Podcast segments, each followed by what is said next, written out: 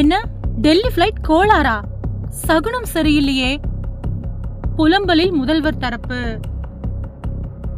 டெல்லி கிளம்பின முதல்வருக்கு ஆரம்பத்திலேயே சகுனம் சரியில்லாம போனது அறிவாலய வட்டாரத்தை கடும் அதிருப்தியில அழுத்தியிருக்கு அண்ணாமலை வெளியிட்ட சொத்து விவகாரம் அப்புறம் வருமான வரித்துறையினர் ரைடு தான் இப்போ தமிழக அரசியல மையமா சுழ நடிச்சுக்கிட்டு வருது.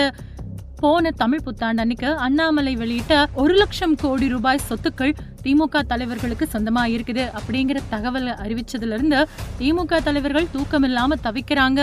அது மட்டும் இல்லாம அண்ணாமலை சொத்து பட்டியல் அறிவிச்சதை தொடர்ந்து அதோட நிறுத்திக்காம சிபிஐ வசம் அந்த ஆவணங்களை ஒப்படைக்க போறதா சொல்லிட்டு வந்த நிலையில கூடுதலா பிடிஆர் பழனிவேல் தியாகராஜன் முதல்வர் ஸ்டாலின் குடும்பத்தை பத்தி பேசினதும் முப்பதாயிரம் கோடி ரூபாய் வரைக்கும் குவிச்சு வச்சிருக்காங்க அதை வச்சுக்கிட்டு என்ன பண்றது அப்படின்னு தெரியாம தவிச்சிட்டு வராங்க அப்படின்னு சொன்ன தகவல்கள் எல்லாமே எரிமலையா வெடிச்சுது இருக்கிற பிரச்சனை போதாது அப்படின்னு இவர் வேற அப்படின்னு திமுக மேலிடம் நிதியமைச்சர் பழனிவேல் தியாகராஜனை அழைச்சு கடிஞ்சிக்க கூடிய அளவுக்கு போச்சு அந்த விவகாரம்.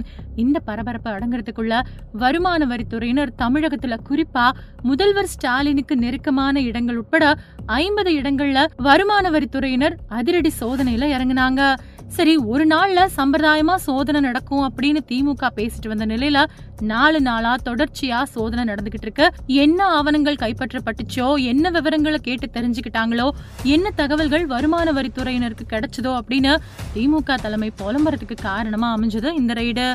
அது மட்டும் இல்லாம இந்த ரெய்டுல கார் வாங்கினதுல இருந்து குண்டூசி வாங்கினது வரைக்கும் பில்லு அப்புறம் ரசீதுகள் எல்லாமே வருமான வரித்துறையினரால கைப்பற்றப்பட்டுச்சு. அப்படின்னும் யார் கணக்குல இருந்து யார் கணக்குக்கு பணம் போச்சு யார் கணக்குல இருந்து யார் கணக்குக்கு பணம் அனுப்புனாங்க யார் யாருக்கெல்லாம் ரொக்கமாகவும் யார் யாருக்கெல்லாம் வங்கி மூலமாகவும் பணம் பரிமாறப்பட்டுச்சு அப்படிங்கிற விவரங்கள் முதற்கொண்டு ஹோட்டல்ல எவ்வளோ ரூபாய்க்கு உணவு சாப்பிட்டாங்க அப்படிங்கிற விவரம் வரைக்கும் எல்லாத்தையும் வருமான வரித்துறையினர் நாலு நாளா அலசி ஆராய்ச்சி பண்ணிட்டு இருக்காங்க.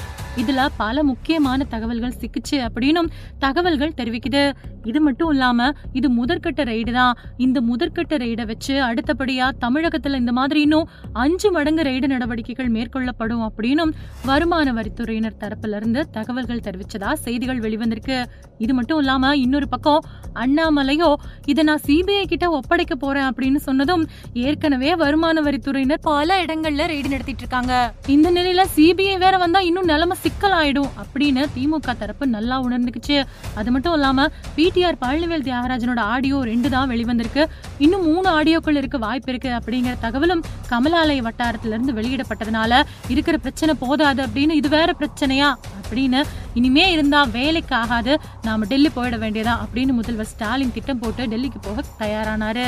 முதல்வர் ஸ்டாலின் டெல்லி போக சென்னை மீனம்பாக்கம் விமான நிலையத்துக்கு நேற்று நைட்டு வந்தாரு. அவர் போக இருந்த விமானத்துல திடீர்னு ஏற்பட்ட தொழில்நுட்ப கோளாறு காரணமா முதல்வர் சுமார் ஒன்றரை மணி நேரம் விமான நிலையத்துல காத்திருக்க நேரிட்டுச்சு. அதனால முதல்வரோட டெல்லி பயணம் கடைசி நேரத்துல ஒத்திவைக்கப்பட்டு விமான நிலையத்திலிருந்து வீடு திரும்பினாரு.